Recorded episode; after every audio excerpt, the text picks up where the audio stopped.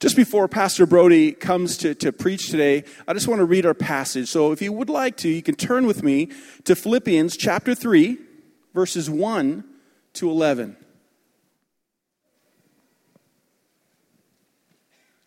And it says this Finally, my brothers, rejoice in the Lord.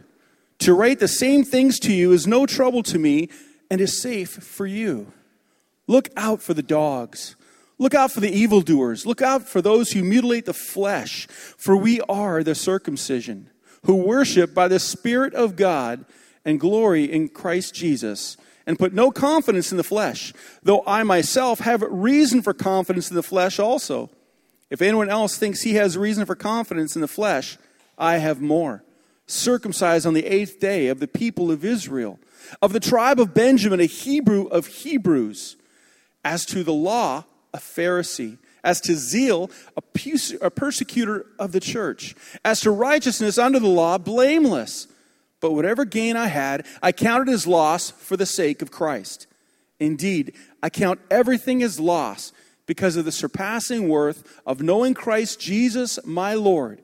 For his sake, I have suffered the loss of all things and count them as rubbish, in order that I might gain Christ and be found in him, not having a righteousness of my own that comes from the law, but that which comes through faith in Christ, the righteousness from God that depends on faith, that I may know him and the power of his resurrection, and may share his sufferings, becoming like him in his death, that by any means possible I may attain the resurrection from the dead.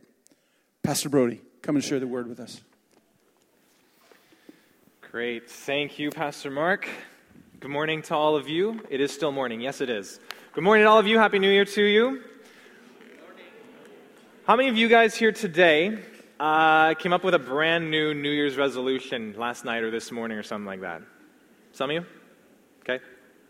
How many of you have already broken your New Year's resolution this morning? Oh, okay. Hands were going up. Well, bless you. How many of you have tried a New Year's resolution in the past? Some of us? Okay, a couple more hands go up. I have with me a journal uh, from 2019. I tried to journal for the entire year. Uh, sometimes it worked, and some other days I just skipped. But on the first page, or one of the first pages, I have a 2019 goals page. So I could track how I was doing with what you might call my own resolutions. Some of them include things like plan a trip away, and drink more water, and respond quicker to text messages. Uh, and I have a little bubble next to each goal so that I can see how I was doing in 2019. And I can see that I managed to get away to Harrison Hot Springs for a couple of days. That was nice, so I filled in that bubble. And I was drinking more water, so that was a good sign. But there are still people waiting for me to respond to their messages from 2019. And if that's you, I would like to apologize.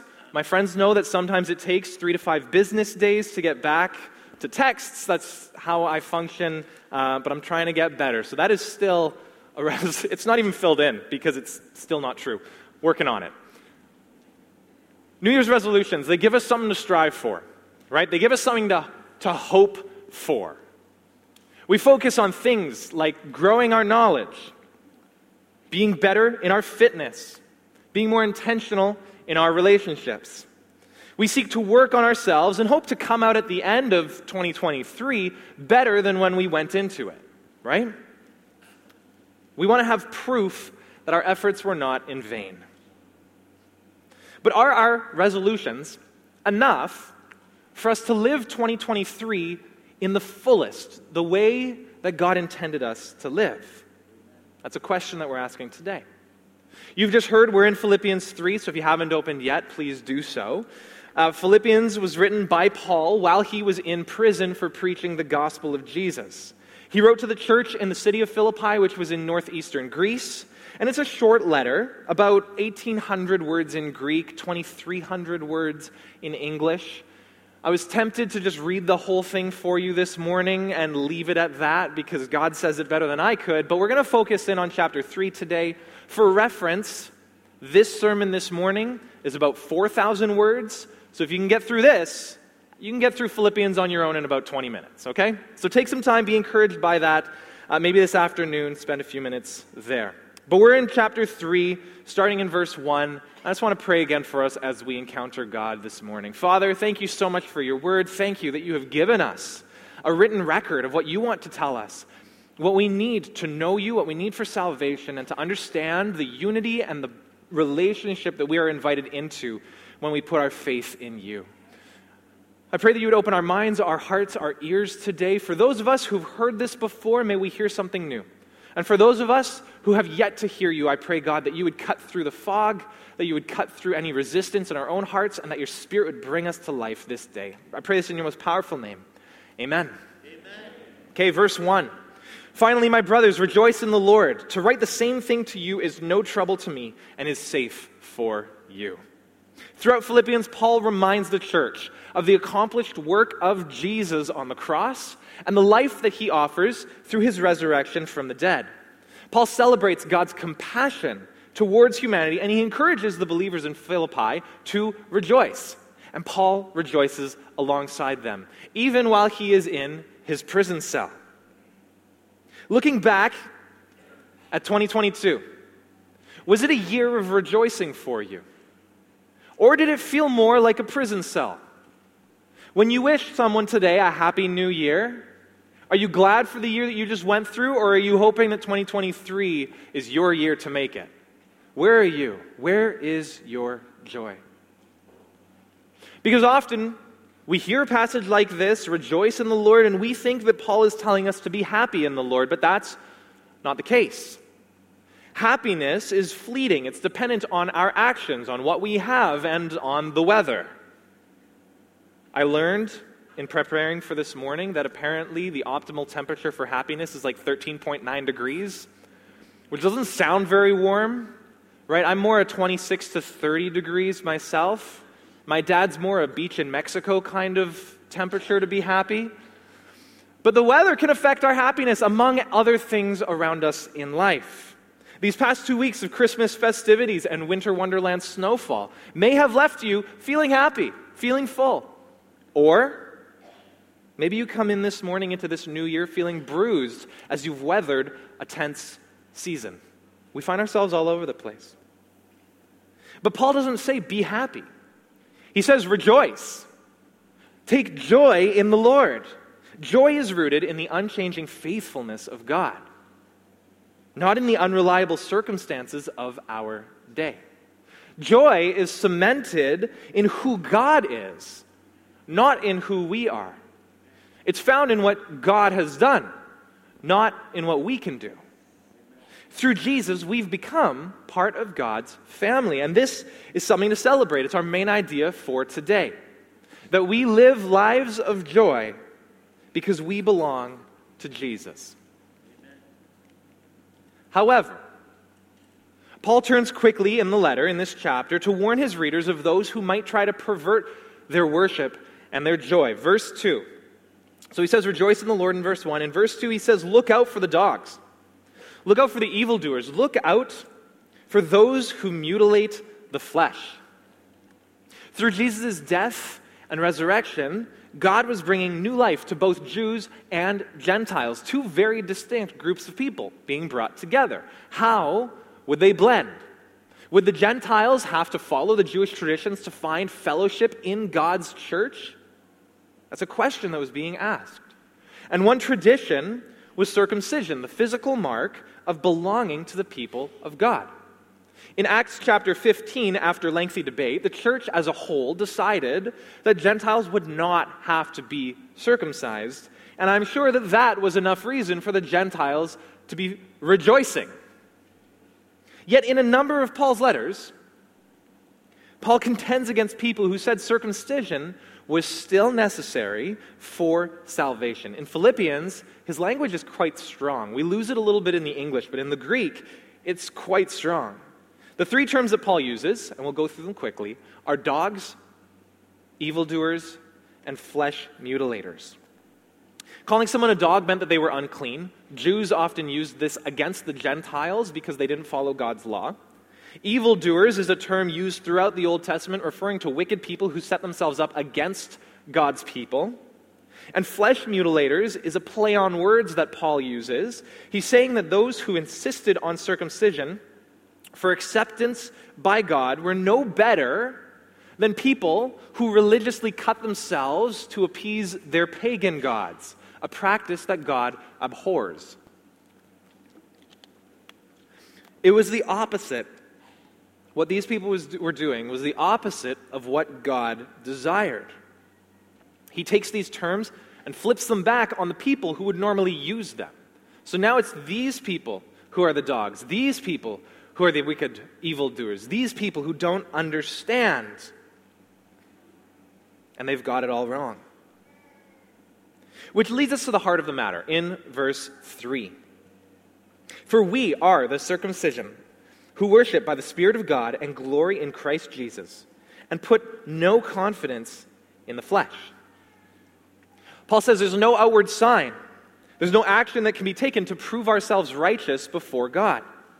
Submitting to Jesus as Lord and following him with our life is the mark of a heart that has been received by God. There's nothing we can add. And to quell any doubt, Paul puts forward his own proofs of why he would be counted among the most righteous if it were all about what we can do. That's what he does in verse 4. He says, Though I myself have reason for confidence in the flesh, if anyone else thinks that he has reason for confidence in the flesh, I have more. Circumcised on the eighth day, of the people of Israel, of the tribe of Benjamin, a Hebrew of Hebrews. As to the law, a Pharisee. As to zeal, a persecutor of the church. As to righteousness under the law, blameless. So, Paul gives us two categories to work with. He gives us his lineage as a member of God's family, and he also gives us his loyalty to God as a follower.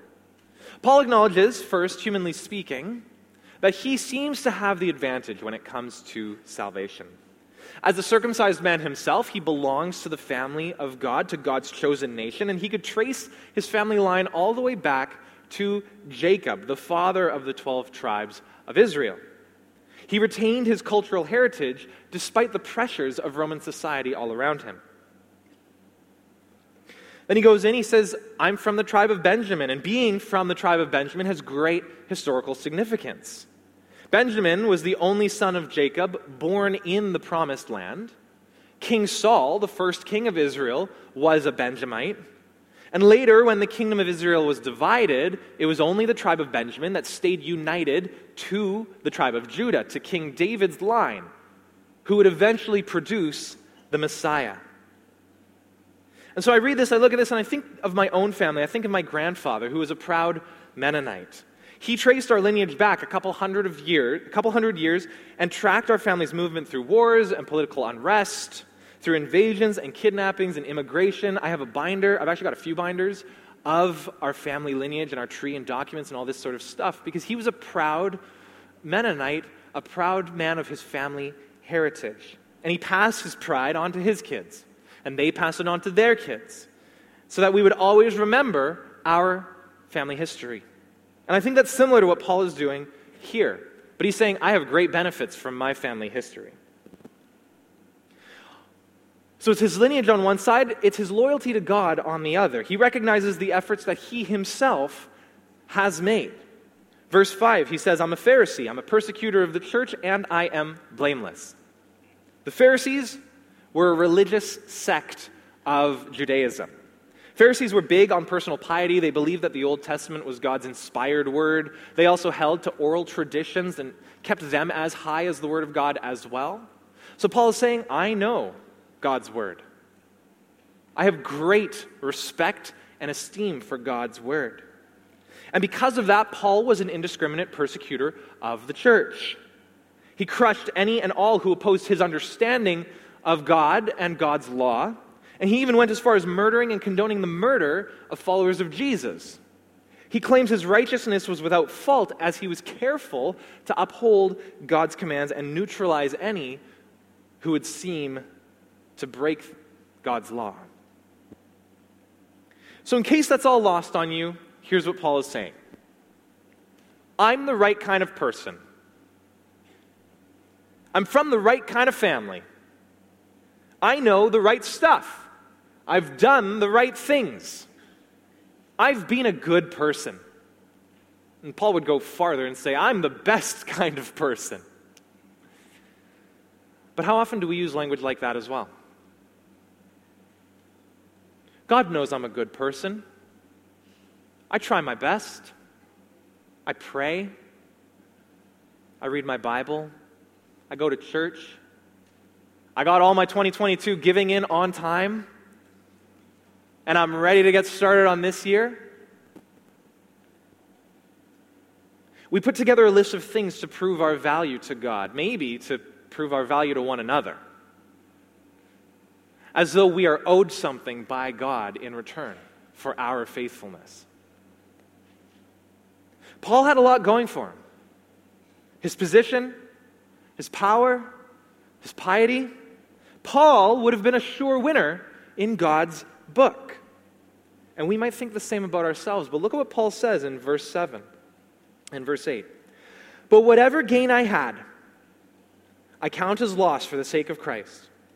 Indeed, I count everything as loss because of the surpassing worth of knowing Jesus Christ my Lord. For his sake, I have suffered the loss of all things and count them as rubbish, in order that I may gain Christ. Paul looks at his gains and he emphatically states that all of it is worthless. Everything that he thought had value was nothing. In fact, it was loss. Why? Because he had finally met Jesus. Because of the surpassing worth of knowing Jesus.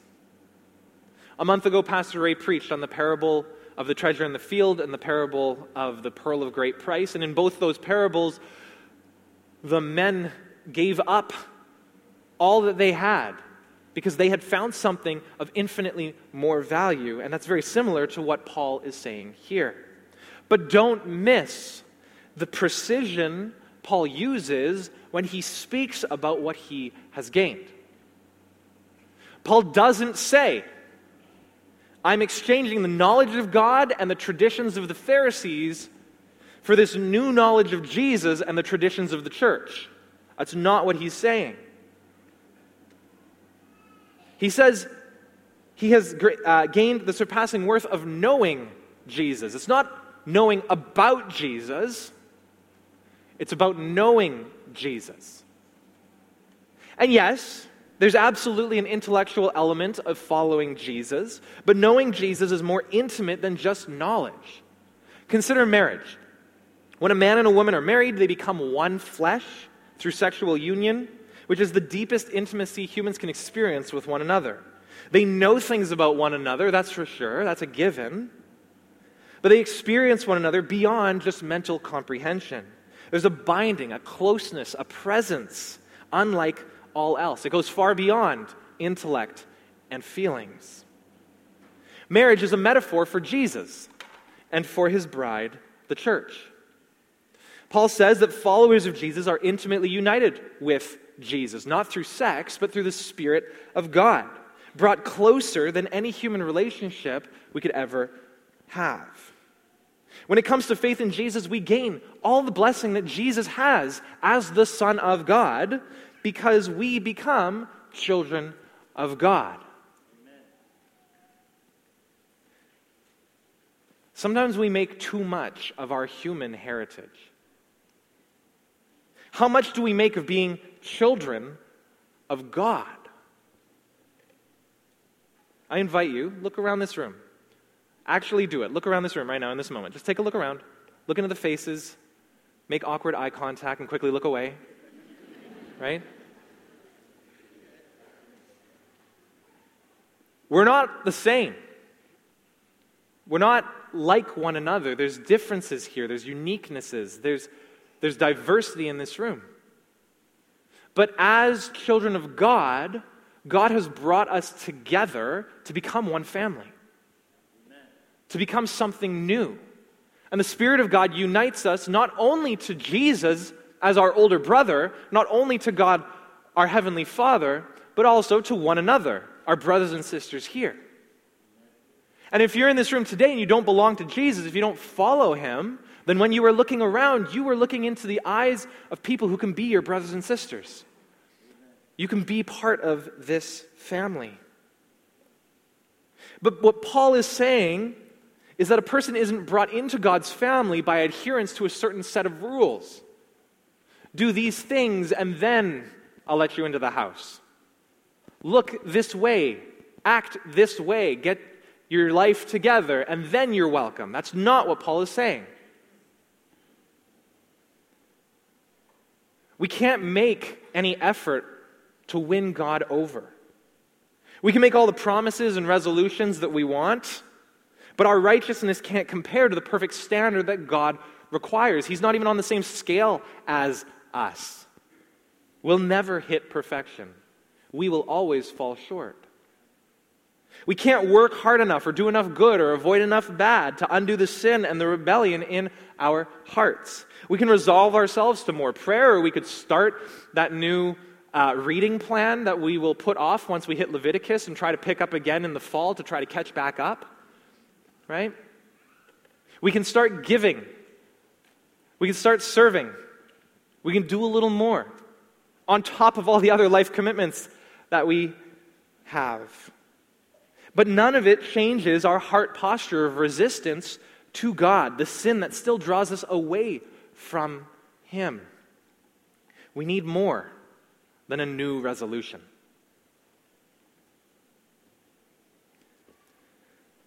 But God doesn't need us to convince Him to save us from our sin. God doesn't need us to convince Him. His heart is already for us. And in Jesus, we find hope. Verse 9. Paul says, In order that I may gain Christ and be found in him, not having a righteousness of my own that comes from the law, but that which comes through faith in Christ, the righteousness from God that depends on faith. Paul's desire is to gain Jesus and to be found in him, that his whole existence would be wrapped up in the righteousness of Jesus. He knows that the law cannot grant him life. He's tried that, it's not working. And we try that all the time too. And we know that it doesn't work. We don't even keep our own standards when we set them. We bend the bar of our morality, no matter how low we set it. Maybe I'll try the Ten Commandments. That's just 10 rules. I bet I could keep 10 rules. Well, until I consider what my brother or my friend got for Christmas, then I'm going to covet just a little bit. Right? Oops, that's law 10. Broke that. Okay, let's try again. Um, okay, I'll just love God and love people. Okay, but people annoy me. Like pretty easily. And it turns out I'm not really great at loving them, and coincidentally, I'm not so great at loving God either. Okay, so scrap that one. I will just do unto others as I would have them do unto me, because then, you know, it's like I get something out of it. It'll keep me a bit more accountable. As long as they don't know what I said about them to my family when I got home, and they couldn't hear me, and, you know, and I put them down, or, or behind closed doors, the things that I feel in my heart toward them. Ooh, I don't really want people feeling that to me. Okay, so I can't keep that either. And on and on we go. It doesn't matter what standard you pick, it doesn't matter what law you put in place, it doesn't matter what resolution you create. It doesn't work. And we know this. This isn't news. We know it, we feel it. Some of us walk into this room totally full of joy, and it's an exciting new year, and some of us feel broken and burdened and battered.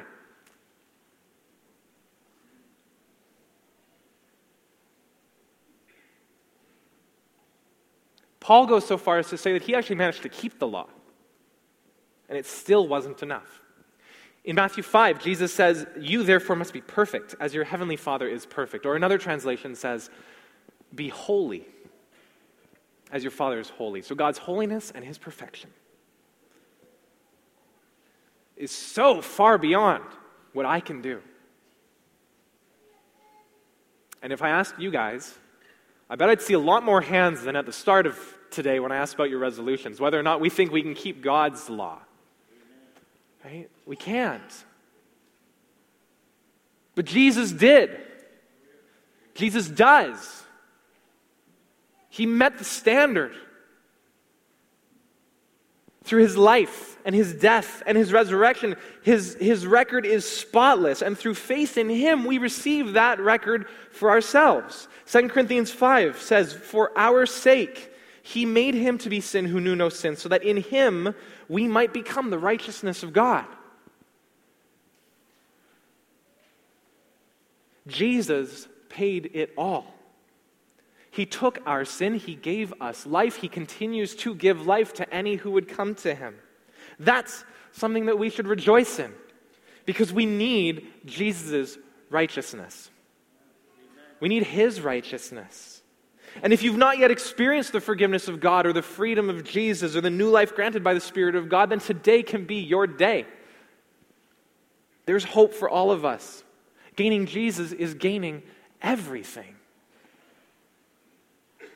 But then there's more. God doesn't stop at just clearing our debt, getting rid of our guilt, giving us the honor of being His children, and freeing us from the power of sin and death. We aren't waiting for heaven in order to experience new life. It starts today. And this is what Paul describes in verse 10. He says, That I may know Him and the power of His resurrection, and may share in His suffering, becoming like Him in death. So God conforms us to the image of His Son. And we get to reflect his life through our own. Jesus says that when we trust in him, we are made new. We are brought to life through the Holy Spirit. And Jesus calls this our second birth. We're all born physically, but we are spiritually dead and blind and deaf until Jesus brings us to life through his own resurrection. When the Spirit of God brings us to life through that living hope that is Jesus, we walk in this world as the living among the dead. And that's a visceral image. Far too many movies have been made with graphic pictures. But those living without Jesus are not living, they are dead. Resurrection means stand up in Greek. Those who have gained Jesus are standing upright. They're alive in the midst of those who are still lying down dead. So, a question for you this New Year's morning Are you living your life standing upright and alive? Or are you still laying down dead? Or are you playing dead? In BC, we have a lot of bears. And when you meet a brown bear or a grizzly bear, you are supposed to play dead. It's your best chance at survival. But how often do we as Christians see threats in our lives and think of them as grizzly bears? How often do we play dead in light of possible persecution or embarrassment for our faith in Jesus? Christian, stand up. Not literally. Not right now. Unless you want to. Stand up if you feel called to. I can't stop you.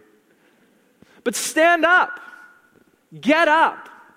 Live your life upright. Show the world the life that you have received in Jesus. If you're here today and you don't know Jesus, He calls you to stand up, to get up off the floor, to get out of death and walk in life. We need the new life that Jesus offers. We need resurrection. We need resurrection.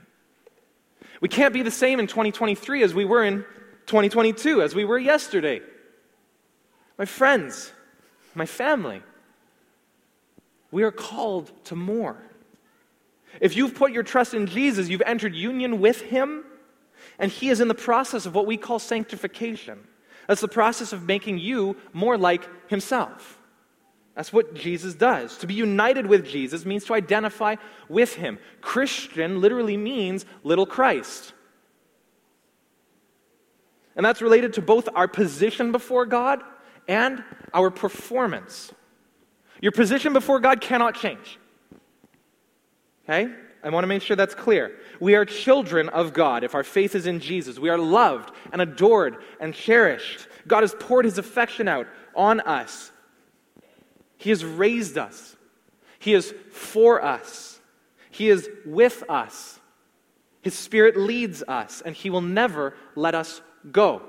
Promises, assurance, based on who Jesus is and what He has done.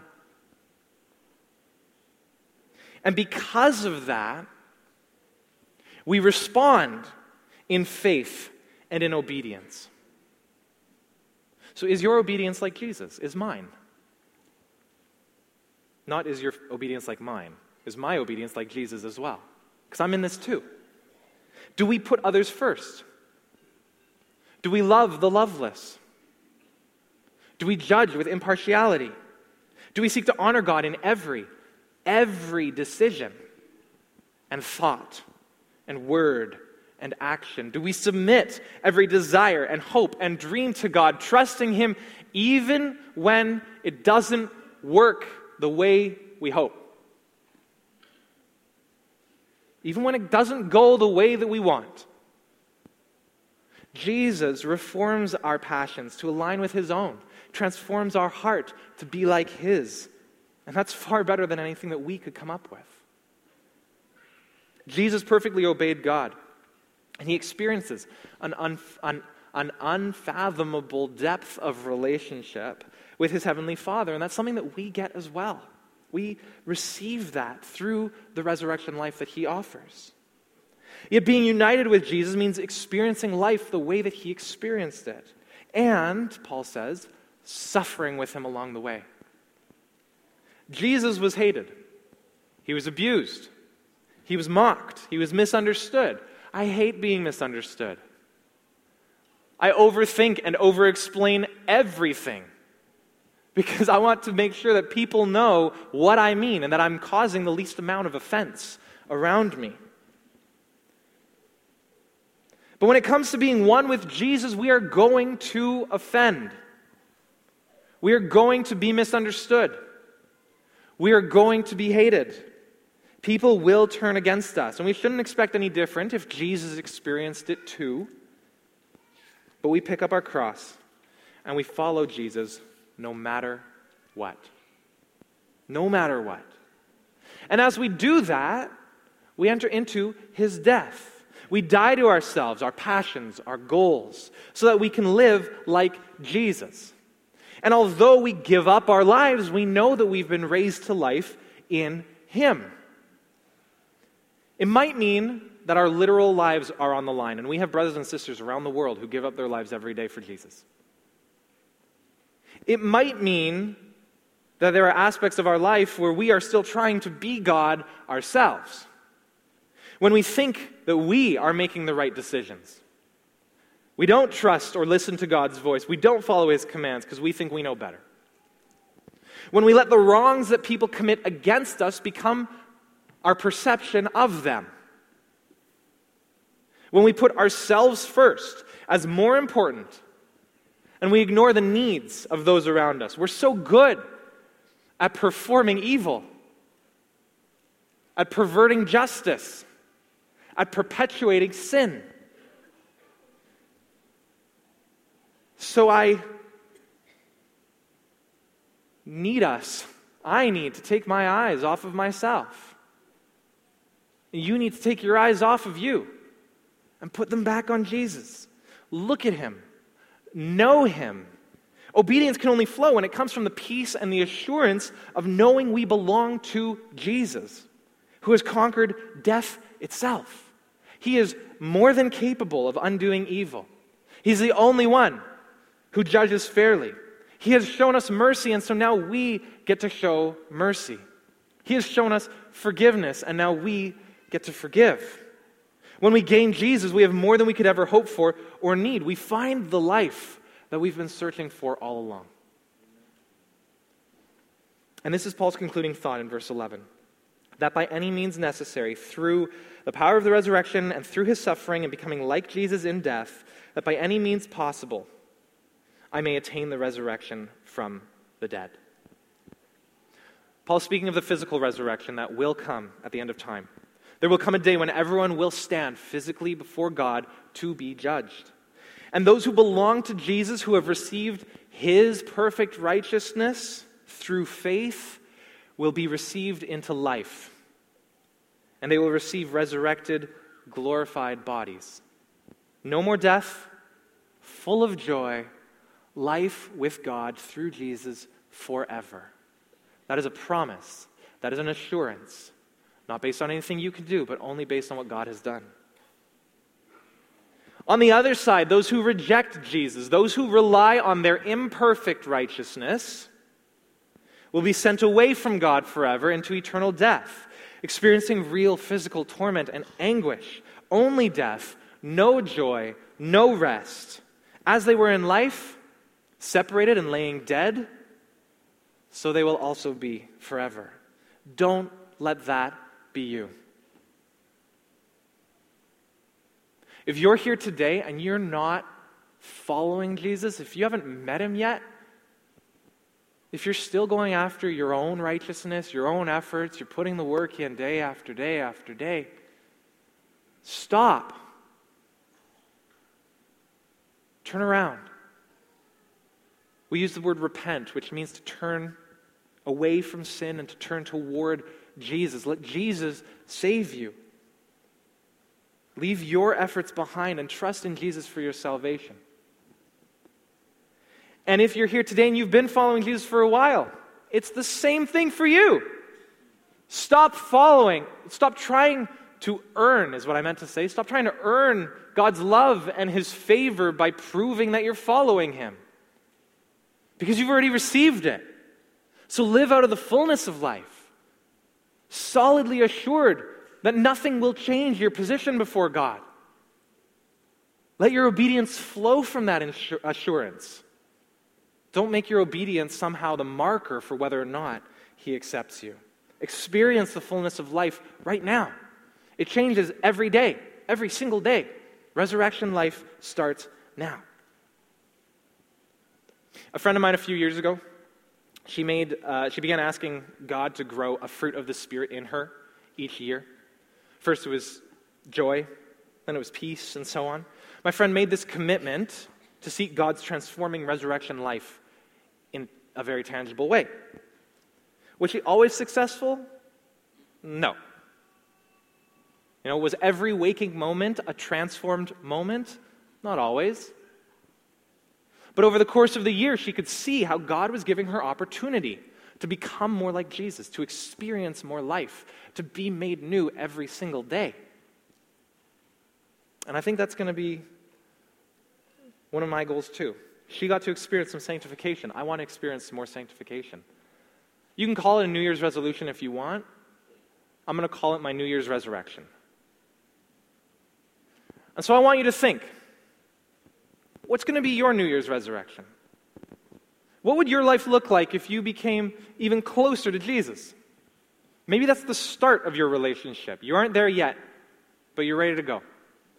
Maybe there's a step of faith. You're waiting on Jesus for something, and you need to step further. Maybe you don't know what that looks like yet. That's okay. But resurrection life is an everyday, ongoing journey with Jesus. So get to know him more, learn from him, rest in him. He will increase your joy. Let his righteousness and obedience be the means by which you live in obedience. Now, as an expression of your salvation, not a means of earning it. Huh? It, everything changes. God has deep favor and joy in you. And we can have deep joy in Him. We get to live this new resurrected life that Jesus alone offers. That's what we celebrate at communion. And we're coming now to the Lord's table. So if you have one of these communion cups, you can pull it out. If you didn't get one, there are more at the back. But all those who call Jesus their Savior, their Lord, their joy, we come together to remember, including uh, the children among us who are followers of Jesus. And there's a card, if you got it from outside, that's got the bread and the cup on it. You can pull that out and follow along. And if you choose today to surrender to Jesus, if you choose to submit your life to Him, then get up. Now you can actually stand up and you can go to the back and get one of the cups, or I see a couple of ushers coming around the aisles in case you need it. But you can participate with us in this and celebrate what Jesus has done. If that's not you today, if you're not a follower of Jesus, you're not ready for that, if there's still something blocking you, then I'm glad you're here, and I invite you to observe and see what's about to take place. But as we come to the table, we remember the night that Jesus was betrayed and sentenced to death. Jesus was celebrating Passover with his disciples. He was remembering when God delivered his people out of the clutches of Egypt and slavery. We find that in the book of Exodus. Jesus was about to deliver his people out of the clutches of sin and death and the slavery that sin binds us in. And I know this morning the Spirit of God has been at work around us, in us. He's here with us. If something has come to mind through this time, don't ignore it. Maybe there's sin in your heart that you've been holding on to that you need to repent. You need to turn away. You've been holding on to something else. You've been trying to find life somewhere else. You've been trying to find joy somewhere else. Jesus says, Bring it to me. He doesn't push us away. Let go of that and hold on to Jesus. Maybe you're here today and you walk into this new year in brokenness.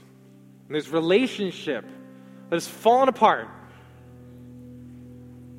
Maybe you've been the one who's made it fall apart, or maybe you've just been on the receiving end. It doesn't matter. Jesus offers restoration. As his children, we get to, as God's children, we get to come together. We get to be restored to one another. So if you need to restore a relationship today, don't leave this place. Don't leave this day without doing that. Calling a person up, sending a note, arranging a coffee, having a face to face with someone who might even be sitting right next to you. You're pretending like it's okay.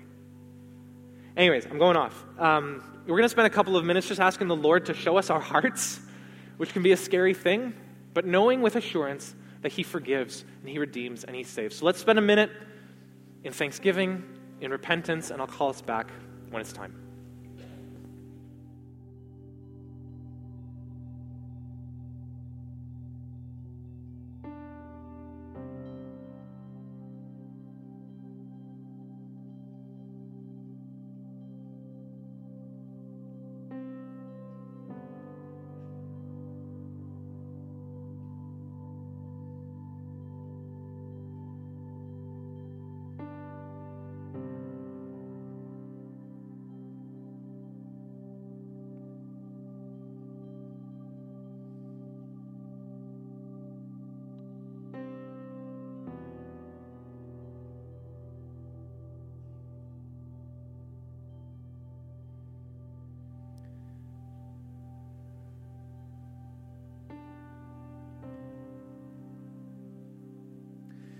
Jesus, I thank you that through your death and your resurrection, you have restored us and reconciled us to our Heavenly Father. That we have been brought back to life if we put our faith in you. It's a faith that only you give, it's all on you.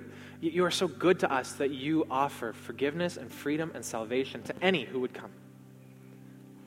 You call us all into repentance and into new life. And I thank you that we get to experience that with one another. So, Lord, as we come to your table, forgive us for the sin we have committed as we forgive those who have committed sin against us. You are so holy and so good. And we thank you, Jesus, in your name. Amen.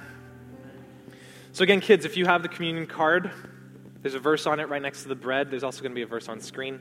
I'm going to read from the card. It's a little different, but it's the same reference. Luke 22 19 says this And Jesus took bread. He gave thanks and broke it. He handed it to them and said, This is my body. It's given for you. Every time that you eat it, do this in memory of me. Jesus allowed himself to be nailed to the cross, not because he deserved death, but because we do. For our sin that we commit against God, the sin we commit against one another, but ultimately against God. Through his death, we receive life. So, you can open your wafer. This is the body of Christ, which is broken for all of us. Let's do this in remembrance together.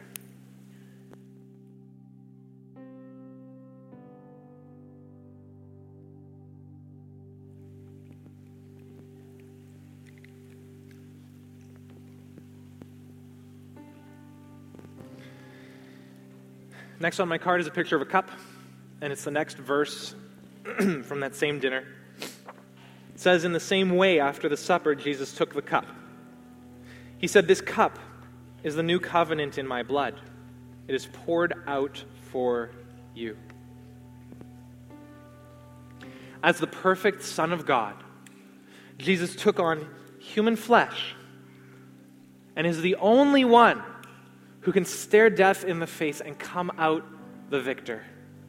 His blood cleanses our sin and restores us in relationship to our Father in heaven. So, this is the blood of Christ shed for all of us. Let's drink in remembrance together.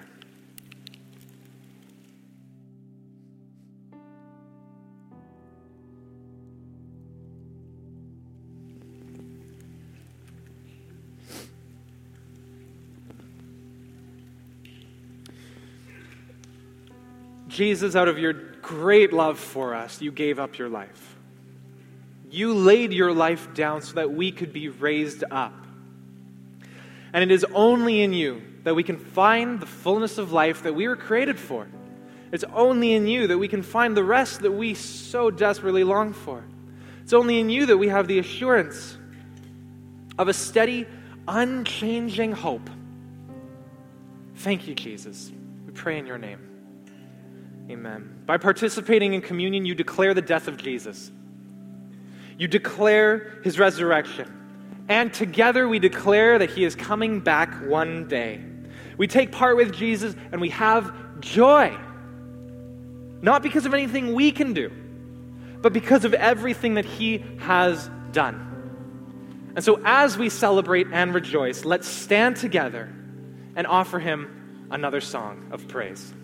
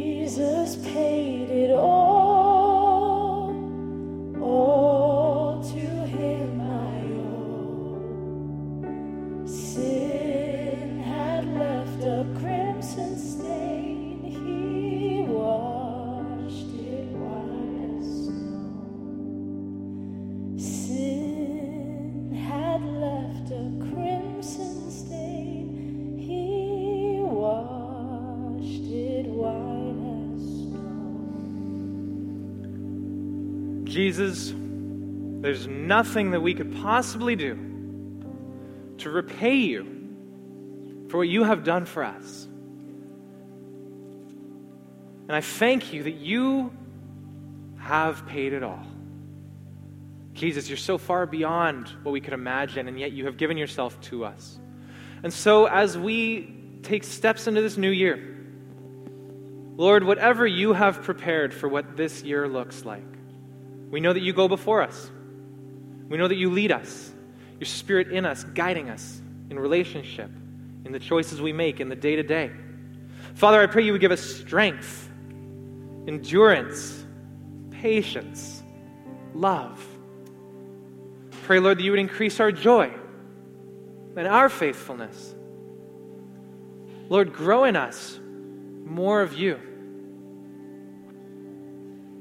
And may we show this world how good you are.